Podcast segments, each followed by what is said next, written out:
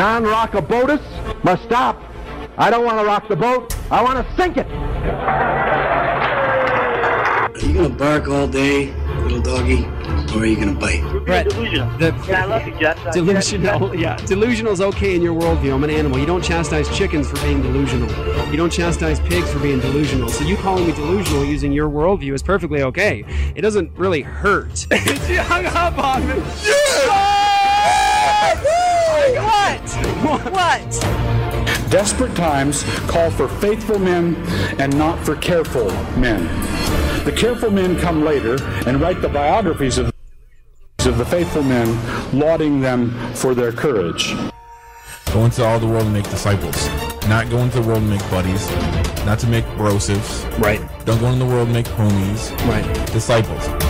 I got I got a bit of a jiggle neck. That's a joke, Pastor.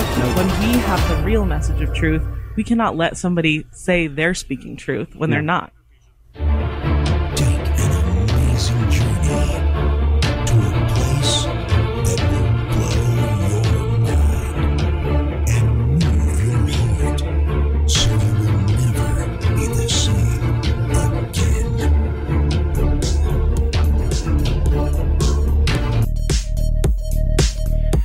And when they brought them, they set them before the council, and the high priest questioned them, saying, We strictly charged you not to teach in this name.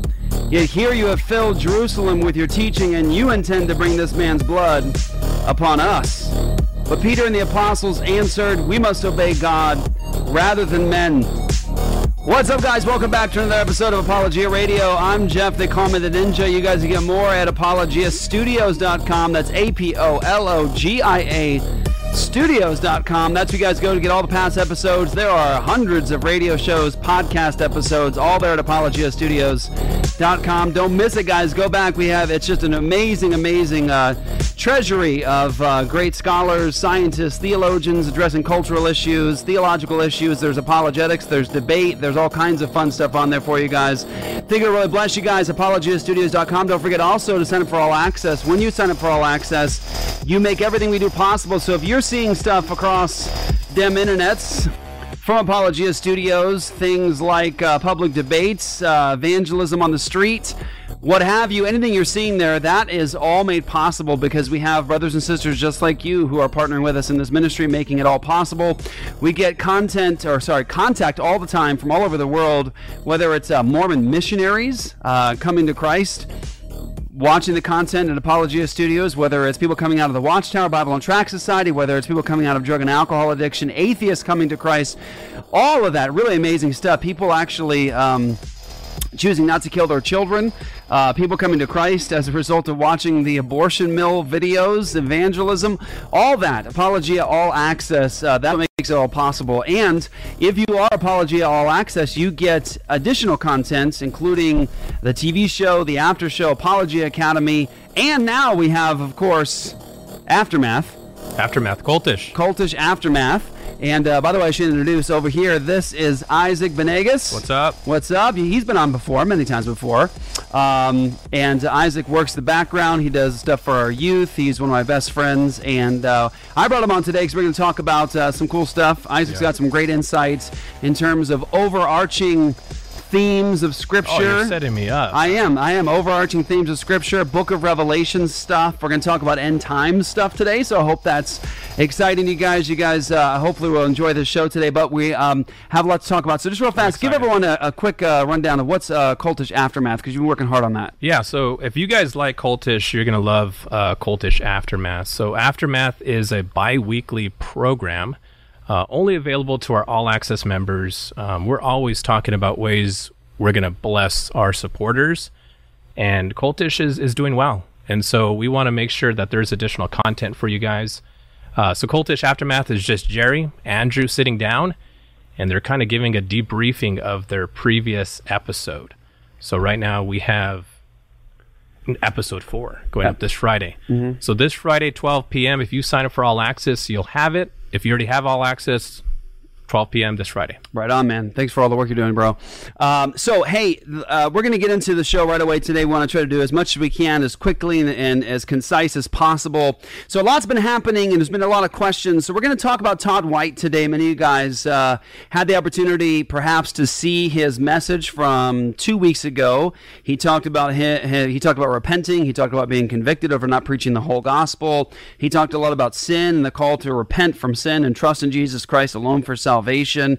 Uh, it was a very uh, tear filled uh, message that he gave, and it uh, started a, uh, a, firestorm online of people discussing whether or not the repentance was real, whether it was true. People saying this is really a good, it's a hopeful thing. We should all be invested in praying for him and hope for the best, sort of a thing. So, obviously, that's a big deal right now.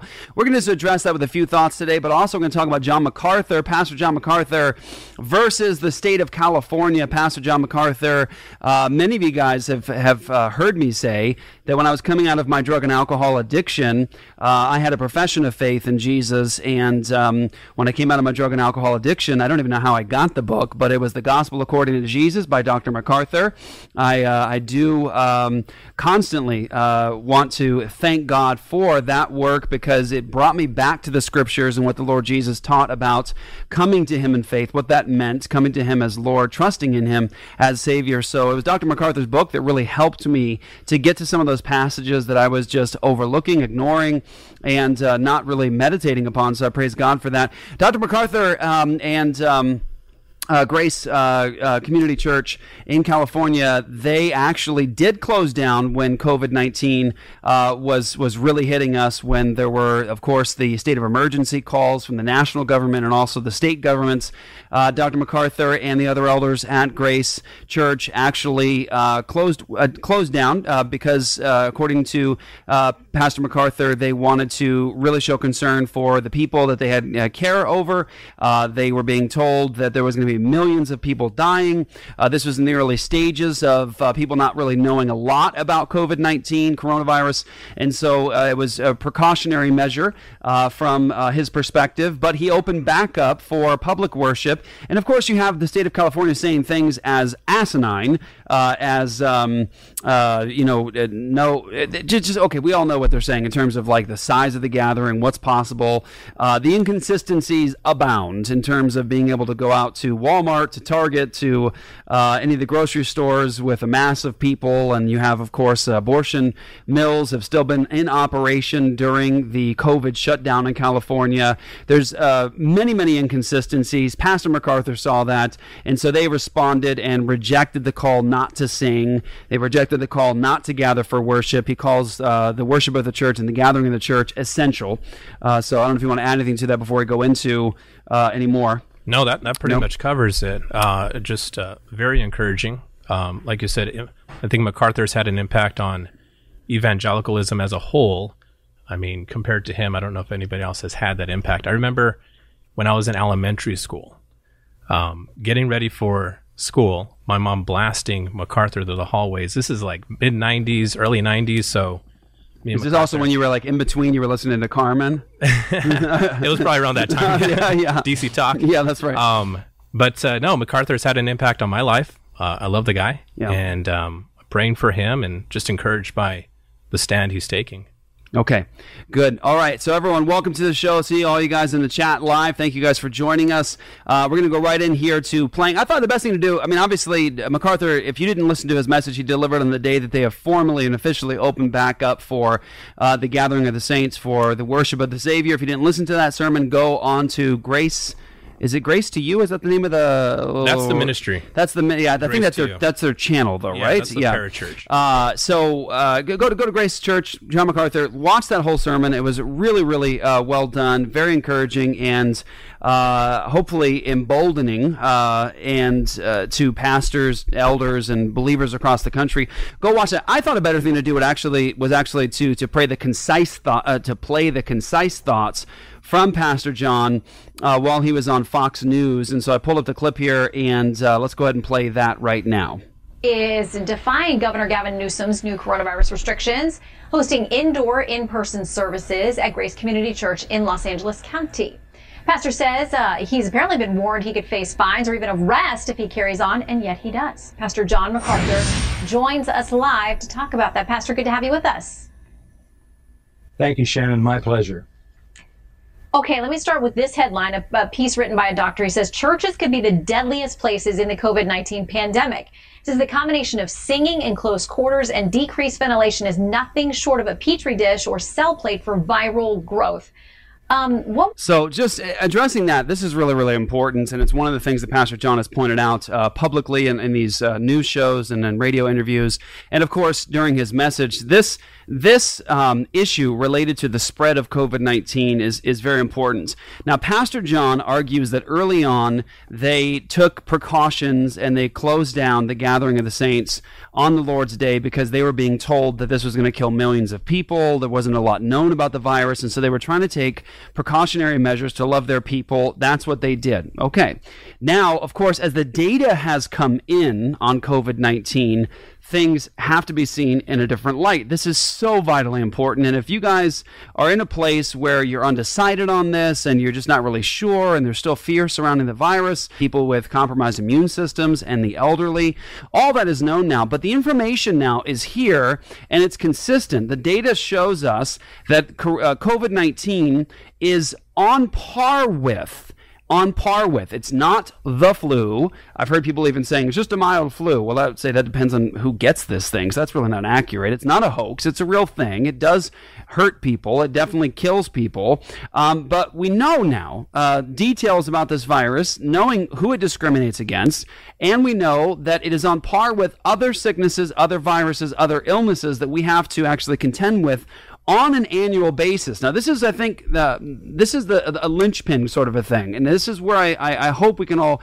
consider this in terms of consistency. When you think about COVID nineteen and all that we know about this virus now, when I say that's on par with other viruses and things we deal with on an annual basis, I think consistency matters here because we live in a fallen world we live in a fallen world and we are constantly facing uh, diseases, things that can kill us. Uh, all of us uh, are going to probably go out today and drive in our cars, and there's a danger of getting into a car accident, either being killed ourselves or, uh, or killing somebody else in the process. This is a fallen world. We don't live in the eternal state. And so we're going to be dealing with things like this on an annual basis. And so we have to use wisdom when we're facing down things like this on a regular basis and ask the deep questions like is this the Spanish flu? Is this like that? Is this the Black Plague? Well, we're talking about losing like uh, more than 50% of the human population. Uh, is this is this something that affects everybody indiscriminately? It takes it takes down children, teenagers, young adults, elderly, whoever gets it, it's going to affect you the same. Is it like that? And the answer is no like Pastor John's going to point out here in a moment, you have over a 99% survival rate with this virus. We know that now. That's a fact. Over a 99% survival rate. It's not diminishing the seriousness of the virus itself and what it can do to impact people. It's to say consistency matters. If you give the government the right to tyranny over the people to destroy families, livelihoods, businesses, which it has done and is doing. I am actually, I'm not a prophet, nor the son of a prophet, but I can see which way the wind is blowing. And I know that when you have businesses closing down, people losing jobs, at a certain point, money runs out. Free money will run out. And at a certain point, we're going to have to face the reality that all these businesses are closed all these people are out of work, and we're going to have to face the uh, economic ramifications and consequences. And so we have to ask the question if it's on par with things we deal with on an annual basis, then why are we shutting down the world?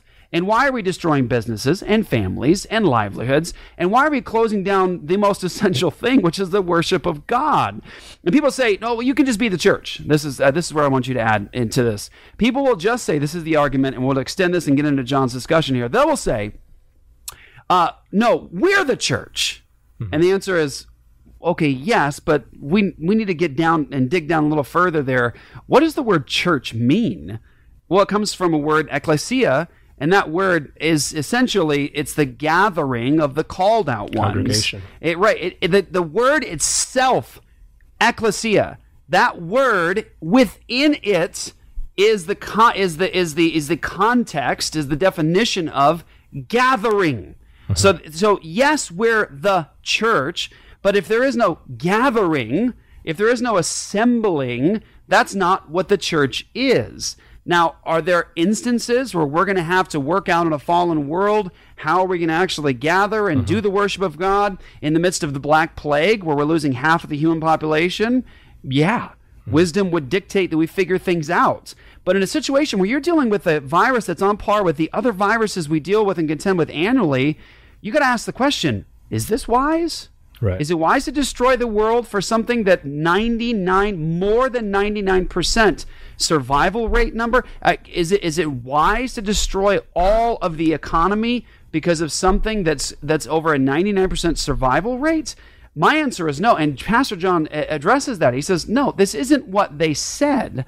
Uh, we're not talking about what they said. And now they're making a decision as elders over the people of God, saying, this is the most essential things. You're not going to tell us that we're, we can't worship and sing to Jesus over something with a 99% survival rate. You can't do that to us.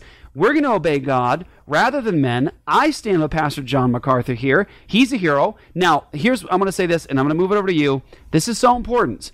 Pastor John is a hero of the time right now. He absolutely is, and we need to record, we need to we need to um, praise God for him. We need to support him. We, we need to send money if necessary if this thing gets difficult for them. We need to do what we can to support the hero of our time. But it's very important for us to acknowledge all of the small congregations that no one ever even heard about. Pastors who faithfully gathered anyway. They examined the data. They thought through the consequences and they thought through biblical principles of wisdom. And they said, We're not going to stop worship. We're not going to stop baptisms. We're not going to stop singing. We're not going to stop the Lord's table. We're going to continue to gather and, and come what may. And there are brothers who faithfully led their churches uh, through this pandemic and they never shut down. And guess what? No one's ever using their names. No one's going to talk about them. And I want to say to those men, praise God for you and praise God for your faithfulness. Jesus knows.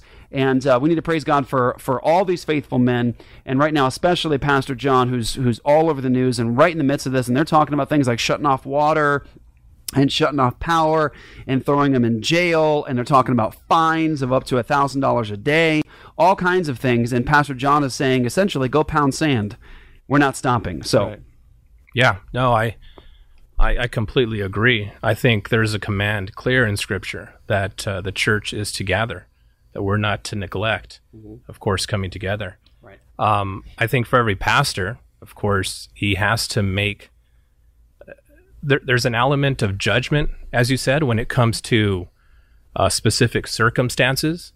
Um, but in this situation, um, I think a church needs to be faithful, just based on, of course, what we know this to be. Right. Um, the only thing that's kind of been a little discouraging for me to see when it comes to more prominent, let's say, pastors, because like I said, there's been faithful men throughout this whole um, ordeal. Uh, smaller churches, maybe they don't have much of a, a name compared to like MacArthur, so he's the one that's kind of out in the front, which is great. Um, but there's a lot of pastors too that could also take a stand. That could be uh, a huge example Right. but I'm seeing inconsistencies when it comes to their willingness to to break up the church in a time like this and the arguments they're using to have you know either like a multi-site or home gatherings or a video feed uh, the arguments they're using are the arguments that they were condemning prior to covid. I, I don't know if that makes sense but um, that that's to me it's if, if you think that there is an issue as a pastor and you think that your congregation is not going to be safe then yeah you make the judgment call as a pastor to protect your congregation. But when you're using argumentation that is inconsistent with argumentation you used before then i think there's something there that is prompting you more so to make the decision rather than just the safety. Right. um, it could be of course the the public ridicule whatever it be. Right. Um, we, we got that. When we we never yeah. we never stopped worship. We never closed down. We didn't. We never halted the gathering of the saints. We even had to move out of one of our locations that we're renting from now to go to one of the only other churches in the valley that was still gathering for Right. worship. And we met there. It's forty five. It's a forty five minute drive away. It took a long time. Our church still showed up. Uh, it was it was difficult for us. We never stopped uh, the normal uh, experience and uh, command of worship at Apologia Church. Um, and uh, that was, of course, difficult. God has blessed it. He's blessed it He's big time. it. We've actually grown as a church through coronavirus. Uh, believe it or not, we really have grown as a church. People are coming to Apologia Church Mm-hmm. as a result of coronavirus and, and sort of the, the stand that we took, which was surprising to us. It was surprising to us. But I want to say that early on, we were uh, ridiculed. People told us that we hated our neighbors, that we were going to kill people, uh, that we're guilty of murder. That was a charge made Mm-hmm. Right, against us. We're right. guilty of murder. We're hating our neighbor. Uh, we're showing uh, that we have a shameful testimony to the world. So we were ridiculed for it um, from the very, very beginning, and we just we just continued to speak uh, in in service and on this show about the biblical principles that we were meditating upon as pastors in terms of how we approach the situation. Yeah. We weren't approaching it uh, saying. Uh, I'm, I was born a free man. I'm a die a free man, and I'm, I'm going to resist everything. We were saying, here are the biblical principles. This is what God commands, and here's how we need to wade through this in terms of what we know about the virus. Right. And all we said at the time was, even knowing then what we know now, nothing's changed. Uh, is that it would be inconsistent of us because what would it would mean pastors is we'd be shutting down worship Mm-hmm. by a decree of the government for something that we're going to face annually. Right. And what we said was this is just one of the the arguments we had against it is we aren't closing down the worship of the living God for something that we face on a regular basis. Mm-hmm. I am not giving them this as a principle or pattern saying you can tell me as a pastor to shut down the worship of God just whenever you please just because you view something a certain way. I have the ability to use my God given mind and the wisdom of Scripture to analyze the claims of the government mm-hmm. in light of Scripture and say, that's faulty reasoning, that's not wise, and my answer is no. Uh, so from the very beginning, we were telling the government to go pound sand. Yeah. And we, we had a message delivered to the governor of the state of Arizona pleading with him to do his duty before God to reopen the state of Arizona. And uh, eh, that blessed some people. A lot of people hated that we did it. But let's get right back to it, guys. Here is some more from Pastor John. Priest, do you have or, or not have regarding you know the reality of this particular virus, which seems to be very contagious? Well, there, there are two ways to answer that. Uh, as far as our church goes, we have no one in our church, and we're a church of six, 7,000 people that we know of who's had any effect if they've had COVID. We don't even know of only a handful of people who had COVID and they were without symptoms. So we've had no issues there. In the state of California, the statistics are about 8,500 to 9,000 people have died out of 40 million. That means in California you have a 99.98 chance of getting through this without any final illness. So the Let's talk about that again. I think that's one of the most potent points he makes, Mm-hmm. and it can't be refuted. Ninety-nine point nine or eight percent chance, uh, based upon the numbers in California of sur- of survival. You can, you're going to close down the economy for that. It's a fallen world. Of course, every death matters. Of course, every death is tragic. It hurts. Yes, I understand that. It's a fallen world, though. You don't destroy the entirety of your neighbors and their livelihoods as a result of something like this. And Pastor John, I think, is right on. And I think what's important here too is uh, at Apologia Church, um, this this is I think I think this is noteworthy. At Apologia Church, from the very beginning, we said let's obey God's law and self-govern here under God's rule and say let's obey scripture. When scripture tells the sick to quarantine themselves let's hold that up as the principle. And so when people at apologia church we had nurses. We have nurses that work with covid patients. We have nurses who work in, in emergency rooms and intensive care. Uh, we have a nurse at our church that was was the intensive care nurse for covid patients we were, of course, co- constantly corresponding with her. Initially, we put her and others on quarantine. When we brought them back, we had them all get tested. All, you know, we said you should you should take a test and come back with a negative test. All that stuff. We were saying, let's do this with biblical wisdom and sanity and solid reasoning, and let's do what God says, and let's quarantine the sick. And we told people from the beginning, if you feel sick, If you've had sickness, if you've had symptoms over the last couple of days, you should not be at the gathering. We told people it'd be a great act of love right now if you're not feeling well or if you haven't felt well this week to go ahead and depart the service right now. We'll see it as loving to us and uh, don't be here. So we were self governing throughout this entire process. And we did have people at Apologia Church uh, that came down with COVID. Um, of course, we, all of us are out and about every day. We have to go grocery shopping. We have to go here. We have to go there. And what we did when people came down with COVID and they'd contact us and said, "Hey, I have COVID. I came. I've, I've tested. I'm positive for COVID." We put them on quarantine. We said, "Well, don't, obviously, don't come to church. We're prayerful for you. What can we do to serve you? Can we help you with anything?" But we kept them away. We kept the sick away from the healthy. Right. And we said to people, if you're starting to show any kind of symptoms, don't come to church. Love your neighbor by not coming to church. But what we didn't do is do a preemptive quarantine of all of the people of God saying, no gathering for you. Well, I'm perfectly healthy. I'm fine. I've been washing my hands. I've been caring for myself. I've been staying away from sick people. And we, we don't say, okay, well, we're going to go ahead and penalize you as though you were sick. Right. And we're going to not allow you to gather for worship. The answer was no. I see the preemptive quarantine in terms of principles that make it wrong, the same as sort of preemptive justice, right? Like uh, I, I mentioned in I think the message that I gave the movie Minority Report, Mi- Minority Yeah. Report with Tom Cruise. Well, what makes that movie so interesting is that that people are arrested and tried and sentenced uh, based upon what they might do. And now, what what's the problem with that? In principle, is you can't assume somebody's guilt when they haven't done anything wrong, and you can't assume things and start penalizing a person based upon what may be the case in the future. Right. And so, when we talk about the issue of what's wrong with the Minority Report and preemptive justice, the principle applies over here in the area of shutting down all of society and destroying families and livelihoods, and taking healthy people and saying, to hell with you. Uh, and what I mean by that is treating somebody like you don't care about them. You're damning them. You're saying, to hell with you. In other words, I don't care what happens to your life. I don't care what happens to your wife or your kids or your financial situation. Uh, I'm going to hate you. I'm going to treat you as though I hate you by treating you as though you were sick and everybody has to quarantine. I think that's a dangerous game to play. Yeah. Yeah. I think too. Um, I mean, we could go on as far as this conversation, and there's so much too that I I would love to learn when it comes to biblical law and the role of the government to play kind of that safety monitor. Yeah. And I, I think that's there, there- there's an issue there as far as the government trying to.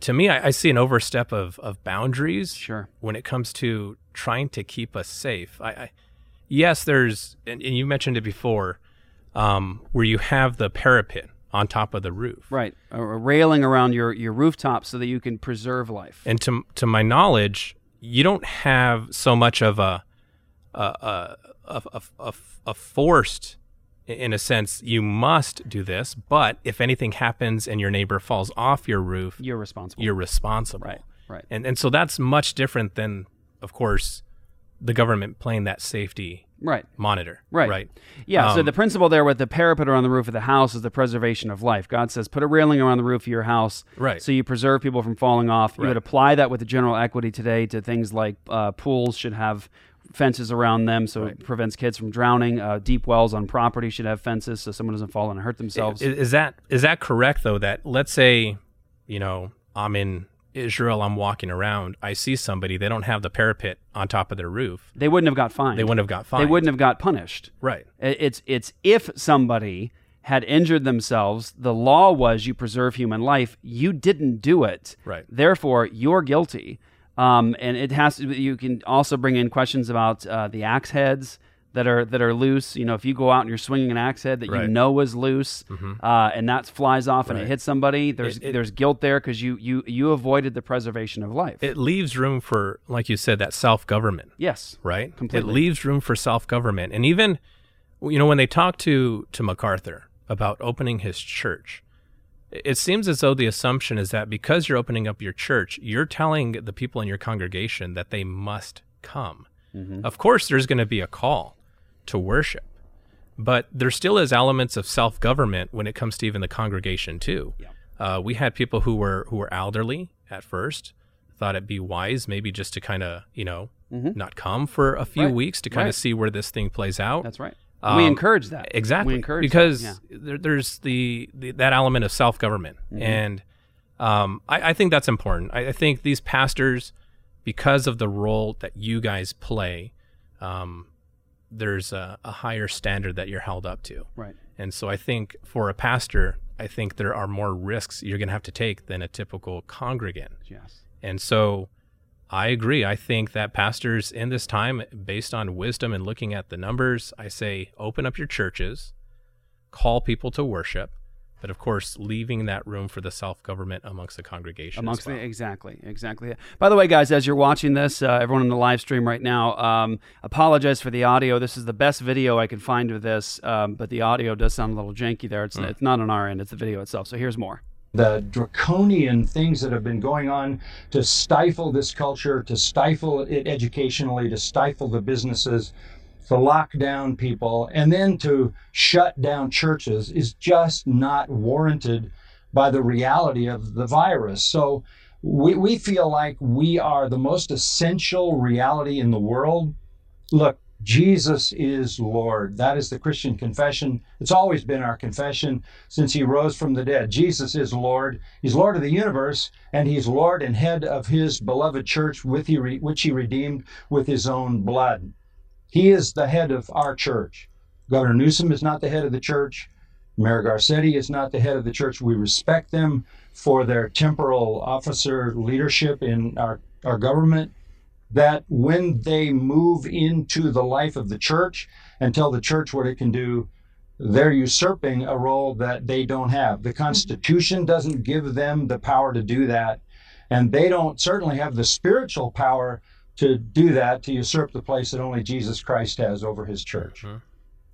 Okay, let me read you something quickly from another pastor there in California. He says, first of all, I want to stand with Pastor MacArthur in affirming the vital importance of corporate worship. But he says it comes down to four things the importance of worship, love for neighbor, obedience to government, and maintaining a good witness. He says, What concerns me about defying the state order right now is that it seems to prioritize number one, the importance of worship, is at the expense of two through four, loving your neighbor, being a witness, and obedience to the government. Um, what do you think about those concerns? yeah yeah oh, this, uh, this, this is terrible go for it yeah all right i'll, I'll respond You go, after go, you go, yeah. oh, you, okay go ahead well you want to go or me You go. Okay, so I want to say this is something that was brought up um, on it's it is brought up on the regular. This whole issue of loving your neighbor. Um, I address this in my messages, and I want to humbly suggest that this is a very very poor argument when you talk about the need to uh, stay home. Uh, shut down businesses. I mean, literally closed businesses all over all over Arizona. Businesses closed down. Uh, uh, we have a church in the island of Kauai. Businesses closed down everywhere. Families uh, left destitute because of this situation. Um, I want to know. I want to know what about those neighbors? I mean, just make it as simple as possible. I'll just speak briefly on it. What about those neighbors? We talk about loving neighbors. Uh, we're talking about a virus that has a in California a nine, over ninety nine percent survival rate. Um, over ninety nine percent and you talk about loving neighbors, what you're doing is you're saying we should draw a, a circle around a small number of neighbors, draw a circle around them, and let's do what we can to ultimately love them. And we say to the mass, the 99% more over here who will survive this, or everybody else who's involved, we say to them, my love for you right now is on hold. My concern for your well being, my concern for your kids, my concern for your employees, my concern for your financial future, my concern for your home, my concern for your cars, my concern for your ability to feed yourself. That's on hold right now because I'm going to draw a circle around this small category of neighbors over here who are sick or potentially sick. So, what you're saying when you say love your neighbors, shut down worship to love your neighbors, in the context of COVID, is that only these neighbors count right now. Everybody else is not of a concern right now. Uh, everything that's necessary for their well being right now, I'm going to put that on hold and show no concern for it. That's really the truth of it. So when someone says to me, you need to love your neighbor, I'm going to say, um, can I just change that to this? I want to draw a circle over everybody, including the sick and potentially sick, and everybody else. And I want to say, love your neighbors, plural, that you have to address COVID with a holistic, comprehensive perspective that considers what's best for every one of our neighbors, not just a small category of neighbors. So, this pithy, very, very poor argumentation about you need to love your neighbors, I think is I, I think it's it's it's it's not worth dignifying in terms of feeling shame or guilt because we're opening for worship. The next thing I would say is just on terms in terms of obedience to government and maintaining a good witness. I also think that's a very poor argument. A Yeah. very poor argument because don't forget those Bible verses that you're quoting from say the apostle Paul or from the apostle Peter in terms of the the role of the government, the prescriptive role of the government in say Romans 13 or whether it's Peter telling us to obey our governing authorities where he says, "I want to remind us all that the men, the inspired men who wrote both those passages about obedience and submission to government um, had a context. And don't forget, Peter, when he talks about obeying the government and submitting to the authorities, he's the one in Acts who actually says, No, I will not obey your command. I will continue to preach Christ. So the man who says obey the government is also disobeying the government. Why? When the government usurps the authority of God and the principles of God, they are to be resisted each and every time out of love for God and love for neighbor. We have to have that perspective that actually contextualizes the word of God. It isn't just proof text, which is so very dangerous. It is so dangerous. And don't forget, finally, and I'll pass it to Isaac here, that the two guys, the inspired men, the apostles who wrote that about government and its prescriptive role in obeying the government, don't forget they were killed by the government for resisting the government. Yeah. Okay? Yeah. No, I, I think there's so many assumptions in those statements uh, as far as loving neighbor and then being a witness to the world. Because I would say that um, our view of the church, uh, the significance of, of the worship of Christ, as far as when we come together as a local body, um, for, you know, to partake of the, the Lord's table, uh, to sing praise, uh, all these elements that are involved in our church service, um, to me, this shows what he thinks of that in the Mm. sense of loving neighbor is opening up the church doors to let them come and worship. Mhm. Like that, that's that, that's that's high on That's, our list. that's loving our neighbor. That's loving our neighbor. Yes. And then, of course, as far as a witness to the world, we're saying in the midst of tragedy, even with risk involved, we're willing to worship Christ because he's our Lord. And there's nobody who sits higher than him Mhm. when it comes to the, the throne of our heart. Mhm. So, um, a lot of assumptions in those um, four. And, and I would say, too, I mean, as far as three, uh, I, I would think that that would kind of fall to the bottom of the list. Yeah. Um, but then also, too, the state is under the lordship of Christ.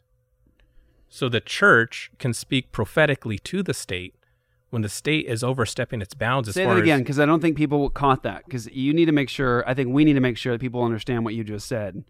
You, the state, the the the the authority of Christ is right. over So, the state. and we've mentioned this plenty of times, but when we talk about the separation of church and state, we're not talking about the separation of state and God. Right. So God is over that institution of the state. Right. And he has given commands also to the state. So the church can speak prophetically to the state because we have the same standard. The word of God that's been revealed to all people, even to the state, we have that same standard. And it's the church's job to teach that standard, to teach the word of God. So the state can receive information from the church when it comes to how God is to be worshiped and the interpretation of scripture. So the church speaks to the state prophetically and informs the state whether they're doing their job or not. That's right. So when we talk about obeying the government, um, is the government fulfilling its role as a deacon of God? Mm-hmm. And when the state looks at it and says you're overstepping your bounds, we speak pro- prophetically, but then we say, of course, we rather worship God than than man. Mm-hmm. That's right. So, so I, I, I, I can just tell he doesn't have the, the the the pastor who said these things doesn't have that view. Right. That's how that's what's that's what's coming across. No, I, I, I think I, th- I think you're right about that, and I think we need to look at the the charge of this is a bad witness for the church. Right. Um, I, I actually I think I can make a pretty compelling argument the other direction. Oh, yeah. In terms of worship and the value of worship Right. and the position and authority of God. Yeah. I think the churches that are minimizing the need for the gathering of the saints to worship the only true and living God, I think that their witness is being destroyed Mm-hmm. Right. as a result of this. When you have a guy like Andy Stanley, who I debated on Unbelievable Radio program, uh, I hope you guys go and check that out later. When Andy Stanley says we're not going to open until 2021, I think that's a terrible witness for the church in Yes. terms of we're just dismissive Right. of the gathering of the saints for worship. Also, I think you need to consider when you th- say things like, "Hey, resisting the government here and and gathering for worship is bad for your Christian witness." I say, well, can we just read the book of Acts? Just as just sort of like as a baseline for this, mm-hmm. we'll read the book of Acts and we'll look at the apostles' engagement in the public square with the gospel, being thrown into prison, all that stuff, and people wanting to kill them, taking oaths not to eat anything until Paul's dead. When we look all that at, at all that, could we really? I mean, I, I guess modern evangelicals could say, you know, I think the apostles and those early disciples in the book of Acts, I think they could have worked on a better witness to their mm-hmm. communities because I mean, they're starting riots. People want them dead. They're resisting the government. They're taking beatings for for not obeying the government. You know, it's just a really bad witness. So I want to say. Well, then I thank God for that really quote bad witness Yeah. because that bad witness gave you the gospel. Right, and gospel goodness. So I heard a, a, a pastor once say this, and, and I've kind of taken it and just uh, um, used it. But the world, they love gospel goodness, but they hate the gospel. And what they don't understand is that what we see present in our day, anything that, that is a reflection of goodness, prosperity, success, um, um, health, whatever may be, our freedoms, that is residue of the gospel. The gospel comes in and it produces gospel goodness. And the world loves gospel goodness. They just hate the gospel. And so when it comes to this, as far as our, our, our witness or what you see in Acts, is that ultimately they're standing firm on the gospel because they know it's only the gospel that brings that goodness that um, allows us to flourish Right. as as humanity. I just realized something. Did you bring that mug in here because you want to you want to rep the Cowboys? I do. So So I, I'm a Cowboys fan. Yeah, he and is. We might lose some listeners at this point. Well, everybody knows. I think uh, I'm not. I don't know anything about sports and football and and foosball and soccer and all that stuff. this is American football. Football. but that's Yeah. the best team. Oh, this is the best team. That's the best team. I in- mean, we haven't won a championship in like forever. over 20 years. Right, but it's still the best team. It's still the best. even though team. they don't ever win. I'm also a Dodgers fan too. I don't know if you caught the game last night. You probably didn't. I don't watch. Okay, yeah. great game. Yeah, I watch people. Um, I watch people hitting each other. I'll show you like some highlights hands. later. Oh, great! Oh, you know, all, you know who you know who also is a big Cowboys fan? Who? Pastor Luke. He's a huge Cowboys fan. Yeah. I thought so. Yeah, and I was going to say too, if you guys want to bless Pastor Luke, um, they can find our PO box right on the website. Uh, it's PO Box uh, fifteen forty five, 45, Chandler, Arizona. Arizona eight five two four four. Send Pastor Luke some Dallas Cowboy memorabilia items. That's his favorite. He'll love it. He loves it. Okay, He'll good. love it. All right, do that, everyone. All right, let's go quickly. Moving on to the next subject because we wanted to get some stuff on Book of Revelation. I love for Isaac to talk a little bit about overarching themes in Scripture. We have Book plenty of time, Revelation. right? I think we got time, but I want to make sure that we do this quickly. So I do want to address the Todd White situation. Um, I, I think I've mentioned this on the show before. I actually met Todd White uh, in Kauai uh, while we were there for, we were like in between, like we did mission stuff, we did some teaching across the island, some stuff on Mormonism.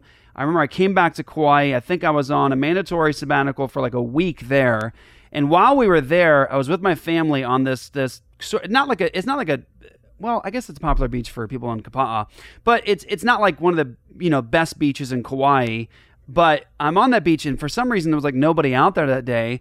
But I'm out with my family. I'm out a little bit in the water, and I see somebody on the beach. I'm telling you, he looks just like Todd White, and then he's he's he's a unique looking guy. I mean, there's not many guys in the world that look like you know Mm-hmm. I wouldn't have recognized him, but beefy dreadlocks. Right, right. He's beefy, and he's got I, dreadlocks. I will say this too. He has uh, the same style of uh, jeans that you do. Does he really? Yeah, he- he- what? I, I just noticed in the, the video I saw, it looks like he was wearing the same jeans that you wear. Oh, really? Yeah. Well, like I don't know what that means. What kind of jeans? Do I don't know what jeans do you wear. I don't know. Well, they're not. They skinny, look the they're, same. They're not They're skinny, not skinny jeans. jeans, no. But No. Uh, yeah, I don't know. Just I don't know. I I don't. I mean, you if you watch the video, Yeah. you'll see. So we wear the same pants. You'll be like, I like those pants. Okay, well, right on. Okay, so uh, I, I was on the beach and I, I see the guy that looks just like uh, Todd White, and he's with his with his family, and um, I'm in the water, and this little girl is like swimming around me a bunch, and um, with my my my son, I think, and, and Candy, I think, was out there, and so. Uh, she starts uh, striking up a conversation with me, and she was super sweet, and she just straight up asked me, uh, like, "Do you believe in Jesus, or do you know who Jesus is?" And I was like, "Yeah, actually, I do, and I'm a pastor." And uh, uh, and so I'm talking to her, and she's like, "Oh, that's really cool. I just want to make sure you knew who Jesus was." And I was like, "Wow, this is this is pretty awesome." Yeah. So then I look out there, and I'm like, "I know that's Todd White." So I said, "Is that your dad?" And she goes, "Yeah, that's my dad." Wow. I said, "Is that Todd White?" And she goes, "You know my dad?" That is Todd White. Now my dad is Todd White. And I was like, I thought so. She's like, How do you know my dad? I was like, I just know. and uh, so I go out, and on our way out, I ended up talking on the beach with Todd White for I don't know half an hour or so, and super sweet guy, really nice. We talked for like half an hour. Uh, even took a picture with him. But I wouldn't share it on social media because I knew people I would just, you know, try to do nasty things with that. Right. Uh, it was just a matter of meeting the guy. We had a conversation, and uh, you know, I had to go, and he had to go. So um, I, he's a, he's a really nice guy. However, I know that uh, there's a lot that is troubling about his uh, praxis, about his theology, about the things that he engages in. I think there's a lot of stuff that he's done. I've seen on video that's straight charlatan in terms of. Uh, I'm, I'm not trying to judge the man's heart, but when you talk about the the whole um, illusion of extending legs and all that stuff, like you have to know how to manipulate that so it looks like you've extended somebody's leg. Okay, that's a trick. It's a trick that you learn, and charlatans do it. And so Todd White, I've seen engage in that sort of a thing before. And so I don't know the man's heart, but I'm telling you right now, you can go learn to do that. It's a trick. It's uh, been a trick for a long, long time. People learn how to do it, and they do it, and it's something charlatans do. And so there's a lot troubling about Todd White. However, Todd White preached a message or gave us uh, a, a, a lecture, A whatever sermon. Sermon two weeks ago, two Sundays ago, and of course it was all the rage, and everybody's gone, you know, essentially two different directions with it. One is, well, praise God, this is good news, you know, let's be hopeful. Uh, and then of course there were others like they were just full on, like he repented, Yeah. he's it's all good now. Yeah. And then there was of course the other side saying, uh, no, he didn't, and I'm not confident of this. So I'm gonna pay, I'm gonna play you just a part um, of I guess the encouraging aspect of this message. He talked about like, have you guys ever read Spurgeon and Whitefield? And it's like every reform person goes, uh, what's that?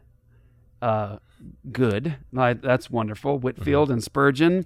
Those are some of our heroes. And if you haven't read them, you should read them. And He I was Spurgeon, he's solid. yeah, I was like, oh, he, I know your people. So like, yeah, that's what you did. Yeah, the Reform people sort of had that code. Like early Christians were like drawing the, they were drawing the fish in the in the sand to like identify. I'm a Christian. Look what I'm drawing in the sand. Reform folks have our own. We're like, uh, what's on your shelf right there? Like, uh, we go like Spurgeon, Whitefield, Edwards. We go, okay, right on. Like we're good. The- the- their, their children named Calvin. Yeah, yeah. Oh, kid's name is Spurgeon. Oh, that's good. Right on. All right, good. I know how you. I know how you be. I got. I got a daughter named the Five Points. Tulip. Tulip. So uh, anyway, uh, so it was encouraging stuff at the beginning that every every person reformed was like, oh, that's encouraging. I know why he's talking like this now. But here's a section that I think one of the sections that got everyone excited. all people are condemned it says by the law it says in in in the in the psalms in proverbs it says the law converts the soul the soul is converted from the law that doesn't mean that we preach it as legalists that just means that if people don't know that they're sinners they won't see their need for a savior this is hard for people huh it's hard for me it's hard for me because i feel like i haven't preached the whole gospel and I repent. I repent. You have no idea. I will not be responsible. I believe that when I preach that the blood of people is on my hands. I believe that when I walk by a person and don't share a witness, I believe that their soul is at my, at my, in my, in my power. Not my power, I can't save them, but it's my power with my words that I can say something that can. I'm convicted. I'm convicted. It says to he who knows to do good and doesn't, it is. So what's your definition of doing good? I'm allowing my definition of doing good to extend the fact of me reaching more people with the truth. I need to, and it's so important for me. All right. Uh, so let me just play a little bit. Okay, there you go, right there. Okay. Um, Is that the extent of what you're playing? Or? yeah, well, yeah, just for today, I, I just wanted to sort of address that. Now, notwithstanding those shoes, I, I have such a hard time paying uh, any. I, I have such a hard. I keep getting distracted. Okay, those jeans you wouldn't wear. No, those jeans. But okay. By, by the way, guys, forgive me. I'm not trying to diss the man. I'm saying I'm, I keep getting distracted by the shoes. If you guys, if you wear these shoes, guys, um, don't. Uh, the shoes where they're like, it, it's it's the toes. It's like a shoe with the toes. Oh, yeah, yeah, he's yeah, got those on yeah, right there. I keep getting distracted. I'm Okay, like, this is, yeah. you know, I'm glad I'm here. I'm glad to hear what I'm hearing, but I'm like, those shoes though. Like, I, mean, I have to admit, I, I've wanted to try them just to kind of course see what you they, would. Of course you would. No, I wouldn't wear them. I- would you but- wear them if they had Dallas Cowboy symbols on them? on each toe. You, totally would. on each toe. Um, all right. So uh, I want to say uh, that's encouraging. Pastor James on the dividing line said, "Look, you know, I think he said like we don't know what's going on with this guy, but let's be hopeful." And he said, "When's the last time you cried about the gospel?" So that's encouraging. And I want to just address this. Uh, you know, I know that he gave another message. We don't have time to play through that now. Another message. Uh, this past Sunday, I was- listened to that It one. was very troubling in some aspects, um, and a lot of people said, "See, see, I told you you didn't repent." Can I just say something? I want to just say in terms of like balance as as Christians, mm-hmm. you know, look, we have a show called Cultish. You know that we stand outside of of of Mormon temples. You know that we go on the street with Jehovah's Witnesses. We're not afraid to go into hard context and say that's a false gospel. That'll Right. send you to hell. That's an abomination. We'll confront things like that all the time. But I think there's balance in the Christian life. And I'll do it by way of two examples. One is Kanye and one is Todd White. Okay? Hmm. Here's the deal I don't know the state of these men's souls, I don't know their hearts. And so when we heard about Kanye, we had the pastor on who was actually speaking to Kanye to say, like, what have you been saying to him? What's it been like? You know, this whole situation. What have you been saying? How have you been preaching to him? And the situation with Todd White, hearing what he says here, I think balance in the Christian life and consistency is to say, well, praise God for that. I'm going to be praying for that person. I'm going to be hopeful. But the answer is time will tell. Mm-hmm. Time's going to tell whether this repentance is genuine, whether he really means what he's saying. Is it manipulative? Like we have an example in the past where Benny Hinn goes on TBN or wherever he was and he starts saying things that seem really, you know, solid and, you know, and everyone's like, oh, this is good news. Is Benny Hinn repenting? And the answer is, well, I hope so. But I don't really know ultimately. I don't know the man's heart or soul, but I think we should at least as Christians say with a balanced perspective, you know, I'm doubtful, but man, I'm hoping, I'm hopeful, and I'm praying for this man's soul. And man, wouldn't that be a great thing to have Todd White truly repent? And really preach Right. the full gospel and the word of God clearly and, and, and influence all the people that, that have been deceived through false doctrine. Wouldn't it be a redemptive thing to see that take place. And so, what I want to say is what I said a couple times to brothers and sisters this week as as this came up. When I saw this initially, my response was, "Man, I hope so." Yeah. and that sounds good, man. Praise God for that, and I hope that's true. Let's pray for him. And I started seeing people just immediately before anything else was said. Nah, he's fake. He's wrong. Blah blah. No, he's he's just he's making it up. He's just tricking people. You know, it's not real repentance. And I thought to myself, you know, I didn't say it ultimately publicly, but I thought to myself, man, it seems like Christians don't want redemption. right.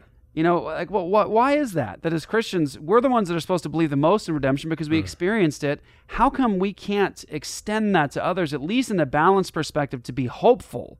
Now, I know there have been people who have been balanced and saying, well, I'm doubtful but hopeful. That's good. Mm-hmm. But I'm talking about the people who were just lopsided the other way, saying, to hell with Todd White, and, and that's not real repentance. And I'm saying, well, uh, based upon that message, you can be hopeful and Yeah. pray for him. Right. Um, uh, but just immediately responding to vilify the guy and to have no hope for redemption, I think that's I think that's damaging. Oh yeah, no, and and um, I'll be quick, but there's a few things I wanted to say because when searching for this message that you just played, I actually came across the message he spoke. Uh, he he uh, gave this uh, this last Sunday, and you know he does some things in there um, that were concerning. Um, he mentions, of course, the the uh, documentary American Gospel, which he says is about him.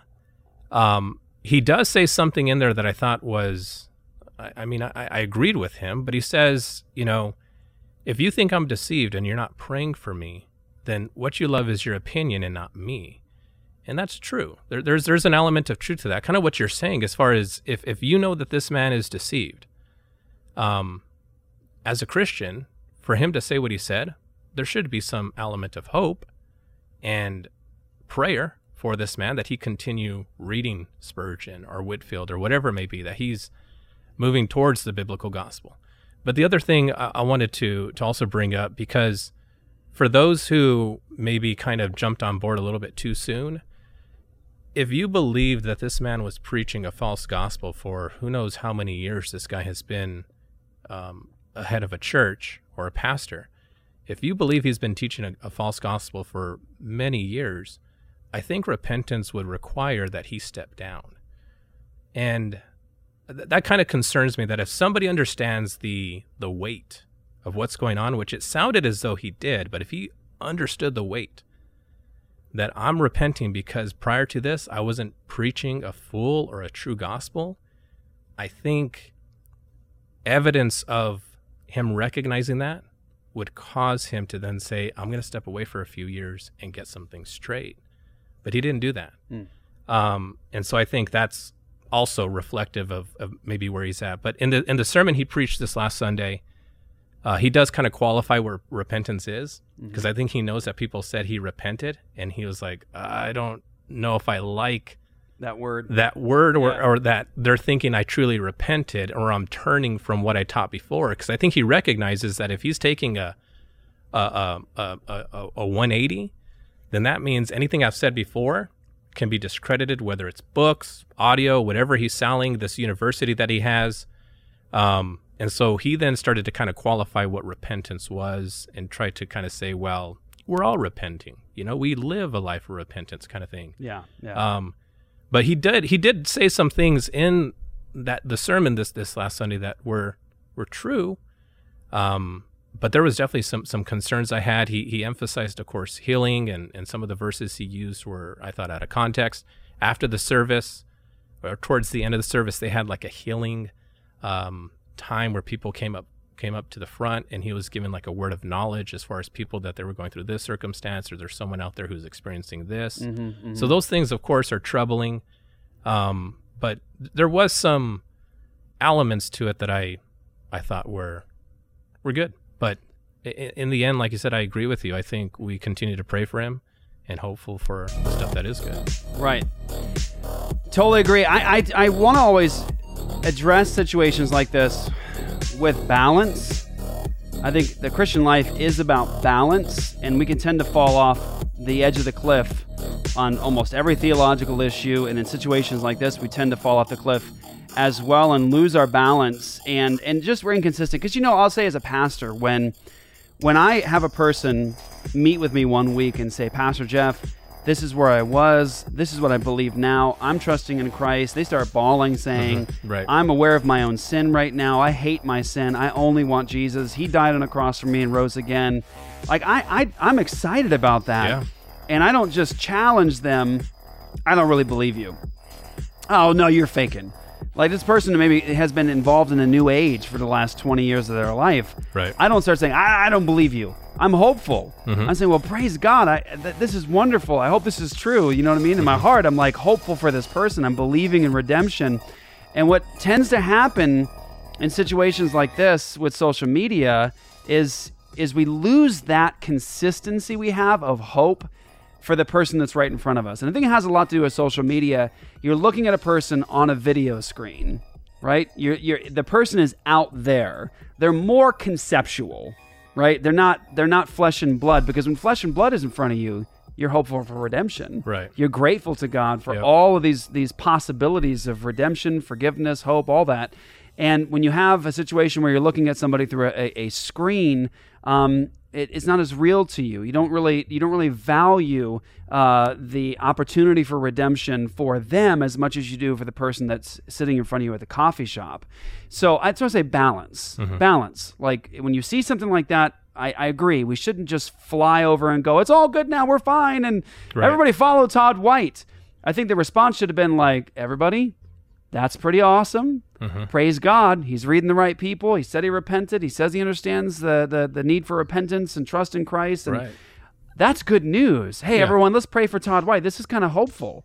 And then we see maybe two weeks down the line or three weeks down the line something that, that's that's alarming to us. We can go, well, I guess not yet.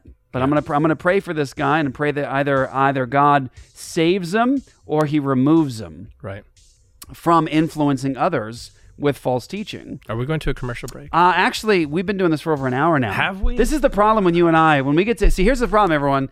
When Isaac and I get together, but you need to know, like behind the scenes here, we'll sit down and we'll just start chatting. We'll just an hour will drift away.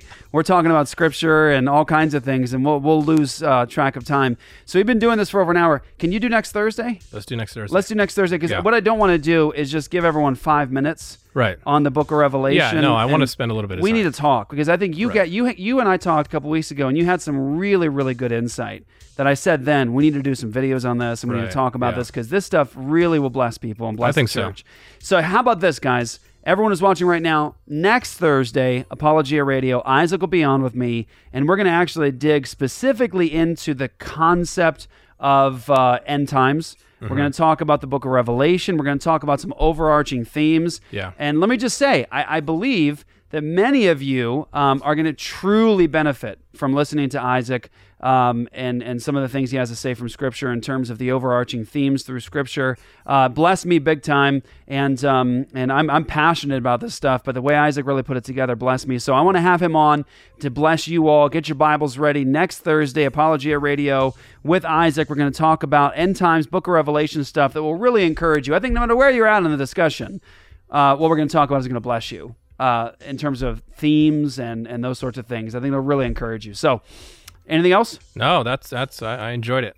That's it. All right, everybody. So this has been Apologia Radio. Thank you guys for joining us. Pray for Pastor John. Pray for that church out there. Pray for all the churches that are taking a stand against tyranny. Uh, praise God for the brothers, the leaders of churches who have stayed open, continue to worship God, are defying tyranny and um, resisting government overreach over the church. Praise God for all that. Uh, thank you guys all so much for your love, for your encouragement, your constant encouragement to us, your support. Go to endabortionnow.com, everybody. Sign up for endabortionnow.com with your church. Go save some lives. We saved a life this this past weekend at Apologia Church. Got more uh, word this week of uh, six saves in one day. Wow. With Pastor John, I think it was six saves in one day in Florida, Orlando Women's Center. Um, that's one church. And you talk about you're you're talk, we have over 500 churches now with End Abortion Now that are out saving lives that are committed to doing so, and so there's just like no no way to calculate. We're planning some content with him here soon. Yes. And the only reason that's possible is because the people who are supporting us. So Yeah. I would encourage you guys to um, head to apologiastudios.com, sign up for all access because, like I said, our, our, our goal is to bless our supporters. We're always thinking of ways on, on, on how we can do that, whether it's through Apologia Academy and the different topics we cover, or just new shows, uh, new content. Um, like you've always said, for at least the past year, we have something in the works. And if it falls through, If it happens, if it happens, it's going to change everything. It's going to change. Pray for that, guys. I know we've been so announcing much. it. We, we I literally was in discussions again this week. Yeah. Final discussions about it, and just pray because you know God's will be done. But if we get what we're praying for, I mean, my heart rate's going up It's right going to change everything. Yeah. and and such, and I mean that sincerely. And we're not overselling it. It's gonna be- Telling- it's gonna be I'm such a telling- blessing. It'll change everything. Yep. So, um, apologiastudios.com is where you guys go to get more. Sign up at endabortionnow.com to uh, partner with us. We're going to give you free training, free resources. Join with us to bring justice to the fatherless. We will catch you next week with me and Isaac. We're going to talk about the book of Revelation, end time stuff, and we'll see you next week. All right.